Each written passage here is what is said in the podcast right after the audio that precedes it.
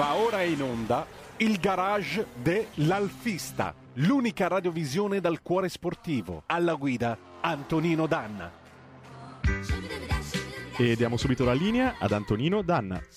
Grazie Meneghino Volante, amiche e amici miei, ma non dell'avventura, buongiorno! Siete sulle magiche, magiche, magiche onde di Radio Libertà, questo è il garage dell'Alfista, io sono Antonino Danna e questa è la puntata di sabato 19 febbraio dell'anno di grazia 2022. Cominciamo subito, due appelli, date il sangue in ospedale, serve sempre, salverete vite umane. E chi salva una vita umana salva il mondo intero. Secondo appello, andate su www.radiolibertà.net, non importa che voi lo scriviate con o senza accento sulla A, tanto il browser vi ci porta. Andate su radiolibertà.net, cliccate su Sostienici e poi abbonati. Potete sostenerci con 8 euro mensili nella Hall of Fame oppure con ben 40 euro tutti tempestati di diamanti per essere coautori e co-conduttori del vostro programma preferito insieme al vostro conduttore preferito. Cominciamo la puntata. Io voglio salutare e ringraziare in plancia comando Federico il Meneghino Volante. Gli auguro buon lavoro. Stamattina la Giulietta che ha fatto? Niente di che, i soliti 7 km per arrivare in radio, sta bene, è sempre bella pimpante. Benissimo, questa è la cosa più importante. Allora, io voglio pubblicamente ringraziare Maria Laura Luraghi, che è stata il nostro gancio, perché tra poco manderemo in onda l'intervista che ho realizzato insieme a suo padre, Dario Luraghi. Dario Luraghi è appunto figlio di Giuseppe Eugenio Luraghi, presidentissimo dell'Alfa Romeo dal 1960 al 74, un uomo che ha firmato grandi successi non soltanto per quanto riguarda la semplice produzione, diciamo semplice per modo di dire, eh, la produzione automobilistica Alfa Romeo, ma anche e soprattutto grandi vittorie perché fu l'epoca delle Giulia GTA, la nascita di tutta una grande eh, schiatta di piloti, era l'epoca di Vaccarella, era l'epoca di De Adamic, eh, Picchi e compagnia bella, quindi poi i nomi si sprecano. E Dario Luraghi mi ha raccontato la sua esperienza con l'automobile, perché lui n- non si definisce un pilota, lo potremmo definire più un gentleman driver, ma eh, come vedete, anche se prevalentemente ha corso con vetture non italiane, Ovviamente il virus alfa c'è stato. Nella prima foto che Federico vi sta mostrando su radiolibertà.net eh, oppure anche sulla nostra pagina Facebook e sul nostro canale YouTube, eccolo qua in curva alla curva di Lesmo in quel di Monza mentre corre con la Giulia TZ. Qui siamo più o meno verso la metà degli anni 60, la Giulia appunto tubolare zagato, vedete che ha una, una perfetta padronanza del mezzo, direbbe Carlo Verdone. E, e, nella foto precedente, vai, mostrala pure Federico, eccolo qua, sempre in quel di Monza, sempre dalle parti della curva di Lesmo, vedete anche la pubblicità Dantan, Super Shell con Ica, la macchina va meglio, sempre Dario, Dario Luraghi dalla sua pagina eh, Instagram, eccolo in corsa con la Giulia GT 1006 e poi infine eccolo qui nel 1983 mentre ritira eh, una premiazione prende la coppa campioni del volante 1983 a quell'epoca lui correva appunto nello sport nel, nel campionato sport prototipi con l'Osella più A8 1006 a motore. Cosworth. Allora, insomma, direi che abbiamo un ospite il cui lignaggio e il cui sangue rosso alfa è ampiamente indiscutibile. Io ho avuto veramente la gioia di intervistare un uomo distinto per bene, una persona veramente di un'eleganza di altri tempi, realmente di un'eleganza di altri tempi, non molto a suo agio con la tecnologia, difatti in certi momenti vedrete che si inquadra solo la fronte perché eh, con i telefonini non è facile fare determinate videochiamate con Skype, però a parte questo, io vi pregherei di eh, ascoltare il suo racconto, lo voglio ringraziare ancora una volta, lo voglio salutare, voglio salutare Maria Laura Luraghi. Diamo allora, mandiamo in onda il nostro filmato, dopodiché ci risentiamo dopo. Se volete mandare qualche messaggio, usate pure il numero delle nostre zappe 346 642 7756 per mandarci i vostri WhatsApp 346 642 7756. Poi li leggeremo alla fine di questa intervista. Vai Federico. Eh, signor Luraghi, com'è che è nata la passione dei motori intanto? Bah, quando nacqui io era già presente in tutta la famiglia la passione per i motori, quindi non ho fatto altro che assorbire quello che ho trovato in giro nella mia famiglia. E direi erano dei momenti anche particolarmente interessanti perché negli anni 50 eh, la nascita dell'automobile come uso diciamo non quotidiano, ma come mezzo eh, importante di vita quotidiana, a questo almeno per l'Italia. E poi questa evoluzione sia dei modelli che, della, che dei numeri, anche delle città medesime, con le autostrade che nascono, l'Italia che diventa più piccola, tutto molto bello a seguirsi e io l'ho vissuto. Ecco, ma eh, con il papà presidente dell'Alfa Romeo, diciamo, lui ha spinto su questa passione o è stata una sua libera scelta? Non, non solo non ha spinto, ma addirittura ha frenato. Ah. Anche perché questa passione evidentemente è insida nel mio DNA. E ehm, diciamo che eh, appena avevo qualche oretta libera che i miei 18 anni mi consentivano, eh, ero a Monza a girare con, la, con, le, con, con, le, macchinette un pochettino spinte.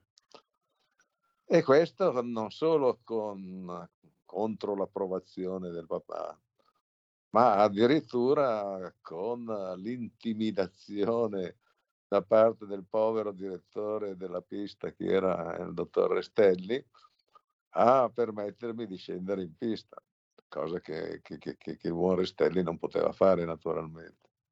Certo. Eh, qual è stata la prima macchina con cui ha corso? Che ho corso seriamente è stata una Volkswagen, una Golf. Ah. E... Ehm, è facile, facile dire il perché.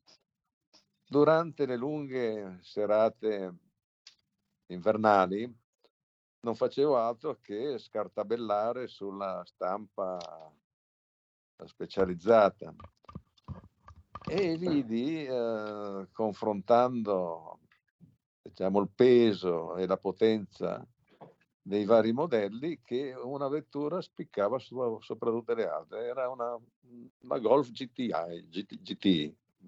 Mm. Sicché eh, ne ordinai immediatamente una. È inutile dire che dovunque mi presentassi le, le, le, la, la, la GT svettava sulle povere Alfa Romeo GT 1003 che non, proprio non ce la facevano a, a resistere a, alla potenza, alla tenuta di strada, alla modernità totale de, de, della vettura, della, della Golf. E allora devo dire che ho sempre corso con vetture non Alfa Romeo. Ah, che dolore che mi dà! Ma senta, e e invece a livello di Alfa Romeo, qual è quella che più le è rimasta nel cuore? È la Giulietta. La mia prima Giulietta eh, è stata la mia prima vettura vera, perché se vogliamo considerare la Dauphine un'automobile, beh, faccio un po' di fatica. Però la mia, la mia prima vettura vera è stata un Giulietta, un Giulietta bianco. Ah. E senta, oggi si può ancora diventare piloti? Che cosa ci vuole per diventare pilota? Ci vogliono tanti soldi. Ah. Perché eh, ci vogliono tanti soldi innanzitutto per assicurarsi la vettura più competitiva. Mm. Perché non è più come una volta. Una volta si andava in Giulietta a Monza si levavano le, le, le quattro coppe, si portava la, temperat- la pressione delle gomme a 2,8 eh, si um, induriva un tantino la, l'assetto e poi ecco, si, si incominciava a girare e andare con una vettura che somigliava a una vettura da corsa. E al giorno d'oggi farsi una vettura da corsa è una, una questione veramente costosa. Certo. E poi dubbia, perché non tutti i cosiddetti preparatori o fabbricanti di vetture da, da competizione poi lo sono, sono veramente. Senta, Nino Vaccarella una volta ha detto di essersi ritirato dalle corse perché eh, non puoi correre pensando che a casa ti aspetta un figlio. Invece Maria Laura spesso mostra delle foto in cui si vede che da ragazzina la accompagnava alle varie gare che disputava. Fino a che punto la paura può bloccare un pilota? Ma io non mi considero un pilota, diciamo, a livello di, di Nini Vaccarella. Nini Vaccarella è nato sulle Madonie, eh, veramente quello era un circuito eh, pericoloso ma al giorno d'oggi di circuiti pericolosi non ce n'è, a prescindere forse da qualche gara in salita, ma siccome io le gare in salita mm, non, non le amo particolarmente, ecco che il mio problema è risolto. Ah, ecco, mi pare, mi pare giusto. Eh, del, dell'aver pilotato o comunque disputato delle gare, questo ha inciso sul suo modo di essere automobilista nella vita di tutti i giorni? No, non direi, eh, voglio essere sincero, proprio no.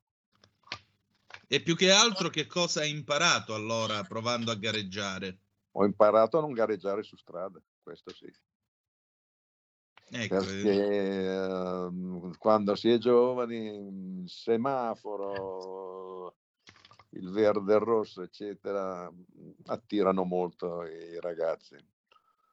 Ma poi, ma poi eh, appaiono quello che sono, dei colori, un pezzo di strada dove ci si può anche lasciare la pelle e basta, perché le gare sono qualcosa di diverso. Le gare nelle gare vere, intendo dire. Esatto. C'è il rischio di lasciarci le pelle, e Vaccarella lo sa benissimo perché il circuito delle Madonie, accidenti se duro. Però lo si fa con uno spirito sportivo, non uh, un tentativo da, da suicida, diciamo, di, di, di seconda categoria. Ecco perché dico, mh, mhmm, l'automobilismo insegna a essere prudenti su strada, questo sì. Anche perché le reazioni di chi eh, c'è per la strada possono essere ben diversi da quelli che si trovano in pista. Certo, indubbiamente. Ehm, senta, suo padre, che è stato un nome davanti al quale ogni alfista chiaramente non può che esprimere affetto e rispetto. Che visione aveva dell'Alfa Romeo? Cioè, per lui era soltanto una fabbrica o era qualcosa di più? Assolutamente qualcosa di più. Bisogna sapere che il papà era stato direttore generale della Finmeccanica e ehm, un giorno il presidente della Finmeccanica eh, chiama il papà e gli dice abbiamo un problema, abbiamo un problema su Milano, abbiamo un problema all'Alfa Romeo che sta perdendo troppi quattrini. Ora mm. l'Alfa Romeo bene o male ha sempre perso dei quattrini, però la sua presenza era, la sua la ragione d'essere era anche quella di eh, mantenere un livello tecnico nel, nel, nel gruppo a cui apparteneva la, la proprietà dell'Alfa.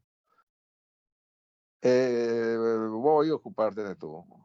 Adesso o vuoi chiuderla oppure o la risani.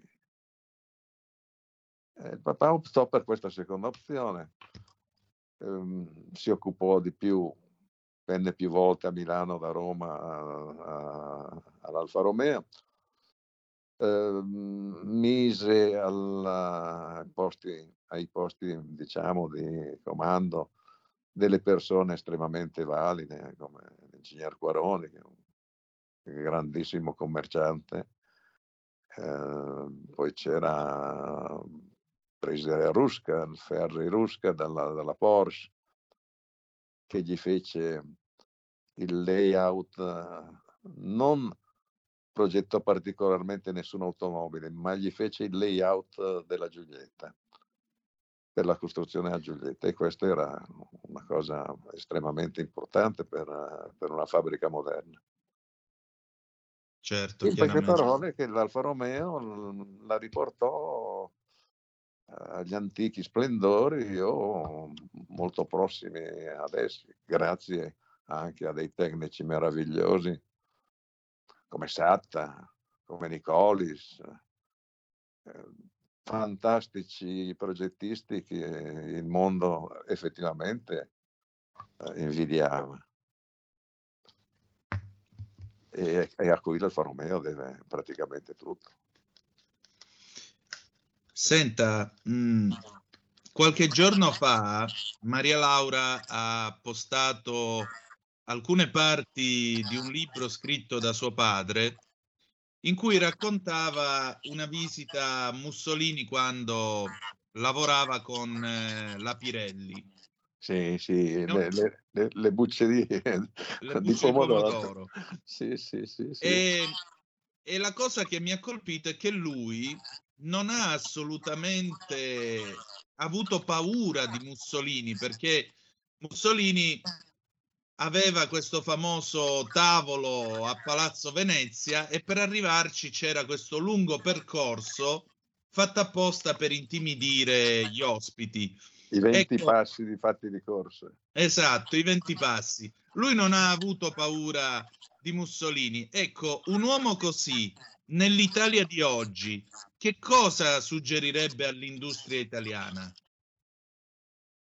Ma nulla di più di quello che ha potuto suggerire con la sua opera. Uh, purtroppo molto è stato nella sua opera è stato vanamente sprecato da interessi di partito, lei sa cosa, cosa alludo. Sì. E, um, lui con la politica um, ha fatto sempre un distinguo netto uh, che portava la politica in un, uh, in un lato della, della, vita sociale e l'economia in un altro lato della vita sociale, non le ha mai mischiate. Se eh, forse fosse stato un pochino più diplomatico, come si dice adesso, o se vogliamo dire più bugiardo, più ipocrita, beh, forse, forse l'Alfa Romeo mm, ne avrebbe avuto dei, dei vantaggi.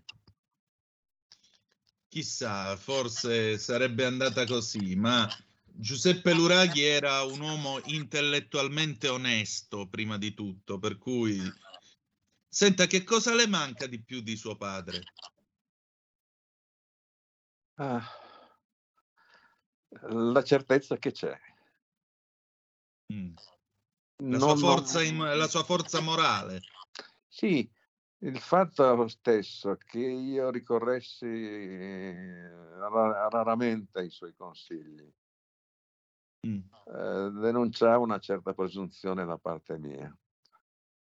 È una presunzione che si capisce essere tale eh, un po' troppo tardi nella vita. Beh, adesso vorrei fare ammenda della, della mia presunzione di allora e eh, avere la fortuna ancora di fare delle domande e di, e di ricevere delle risposte sincere. Ce l'ho io un'ultima domanda per lei e la ringrazio profondamente per la cortesia e per la disponibilità. Che cosa farà domani? Il vecchio signore. Vecchie sono le cose, non le persone. Allora diciamo l'anziano signore. L'anziano signore che però ha una figlia coraggiosa e innamorata del vizio della memoria.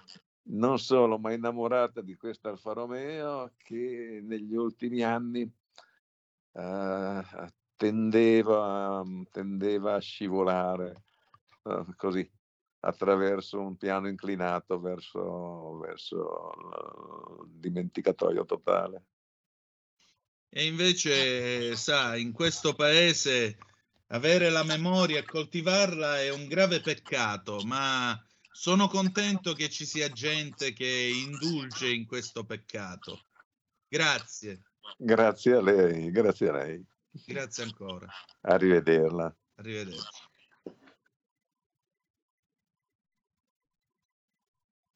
E ridiamo la linea ad Antonino Danna.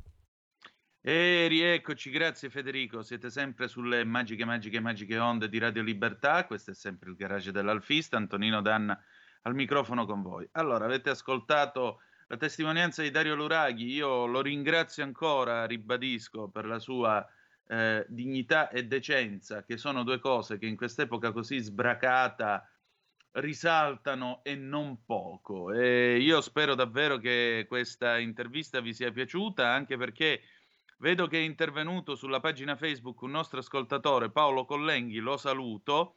Eh, noi che abbiamo avuto la fortuna di possedere un'Alfetta GTV tenuta appunto da un tecnico sala prove di Arese, abbiamo conosciuto molti di quei personaggi indimenticabili citati. Buon proseguimento.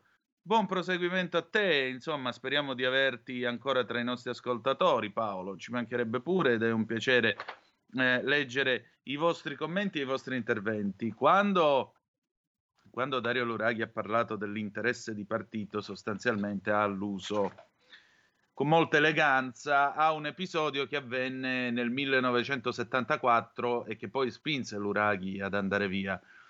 Eh, L'Alfa Romeo nell'estate del 1974 finì al centro di una bufera di tipo politico perché sostanzialmente Ciriaco De Mita si era messo in testa che l'Alfa Romeo avrebbe dovuto eh, dare più produttività nel meridione d'Italia. E addirittura l'idea era stata quella di mh, mm, spostare parte della produzione dell'Alfetta nel meridione d'Italia, precisamente a Pomigliano d'Arco o eventualmente costruire un nuovo stabilimento mh, Alfa Romeo nel meridione. Questo stabilimento fu poi realizzato a Prato la Serra per l'Arna, dove facevano l'avantreno dell'Arna, quindi l'avantreno con i motori boxer dell'Alfa Sud, poi a Pomigliano completavano tutto quanto, ma questo avvenne a partire dal 1982. Nel 74 quindi l'idea qual era?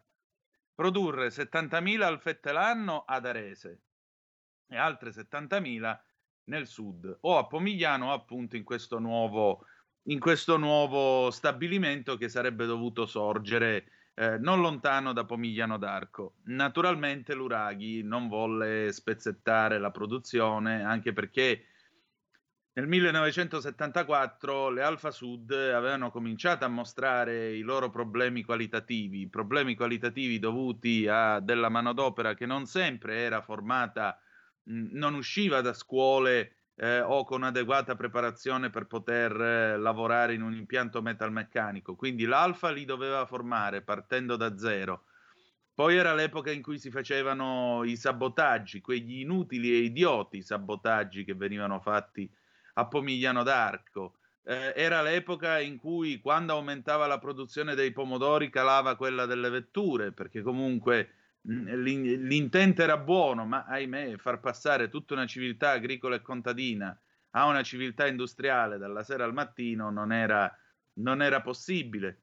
Tutti i problemi qualitativi che emersero poi con eh, parti che mancavano, interni che non erano, che scricchiolavano e così via. Ma questo non è colpa certamente di Luraghi e non è colpa certamente di Hrushka e di chi eh, mise mano a quella straordinaria vettura che è l'Alfa Sud, perché l'Alfa Sud era un'auto esattamente come l'Alfetta 50 anni avanti, per cui è una macchina a cui sulle soluzioni tecniche e quant'altro nulla si può assolutamente dire. Eh, chiudo la puntata. Paolo, il nostro Paolo Vivi, il nostro violoncellista, ci chiede da Marsala quando il ritorno della rivista. Allora, l'app è pronta, vi comunico che l'app è pronta con cui potrete sfogliare sia tutti gli arretrati che i due speciali che avevamo fatto, Giulia e 75, e poi potrete leggere tutti i numeri nuovi che usciranno chiaramente in digitale. L'unico problema è che stiamo aspettando che la Apple ci dia la licenza, perché per poterla mettere sull'App Store e poi a parte c'è la versione per Android, chiaramente dobbiamo far uscire tutti in contemporanea, per poterla far uscire sull'App Store dobbiamo aspettare che l'Apple ci dia eh, questa benedetta licenza. Siccome dopo la fine del lockdown e della pandemia, che ormai è quasi finita, molti si sono messi a fare app come se non ci fosse un domani, c'è stato un vero e proprio boom, l'Apple è in affanno e sta tardando a darci questa benedetta licenza. Appena avremo la licenza, finalmente partiremo, dopodiché faremo uscire finalmente questo benedetto numero 14 perché ce l'abbiamo in gestazione da un pochino di tempo, diciamo così. Comunque, io vi continuerò a dare aggiornamenti, grazie per avermelo chiesto Paolo. E che dire di più? Ci diamo appuntamento allora a sabato 26 febbraio, sempre sulle magiche, magiche, magiche onde di Radio Libertà. Grazie per essere stati ancora una volta con noi e ricordate che the best is yet to come, il meglio deve ancora venire. Dopo di noi l'inderogabile Giorgia Pacione di Bello con Tax Girl e a seguire la bravissima Gemma Gaetani con una gemma in cucina alle 11. Grazie per essere stati con noi e ricordate che the best is yet to come, il meglio deve ancora venire. Vi ha parlato Antonino Danna. Buongiorno. Avete ascoltato il garage dell'alfista.